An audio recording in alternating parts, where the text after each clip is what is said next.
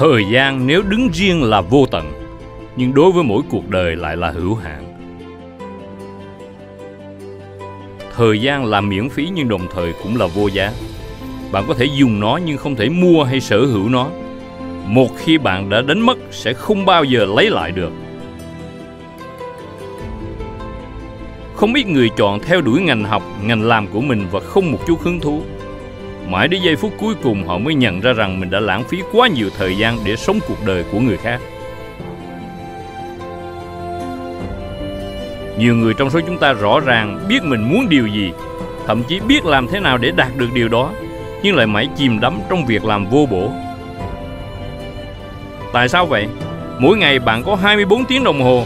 Nếu tận dụng đầy đủ từng giây phút mà bạn có, tôi tin là không có gì mà bạn không thể chinh phục không có nút bấm thần kỳ nào có thể đưa bạn lên đỉnh thành công ngay lập tức, mà buộc phải có quá trình luyện tập, phát triển, vấp ngã, đứng dậy làm lại và không bỏ cuộc.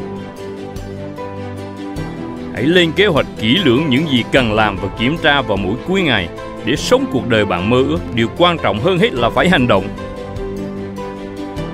Chống lại sức y của bản thân không hề dễ dàng.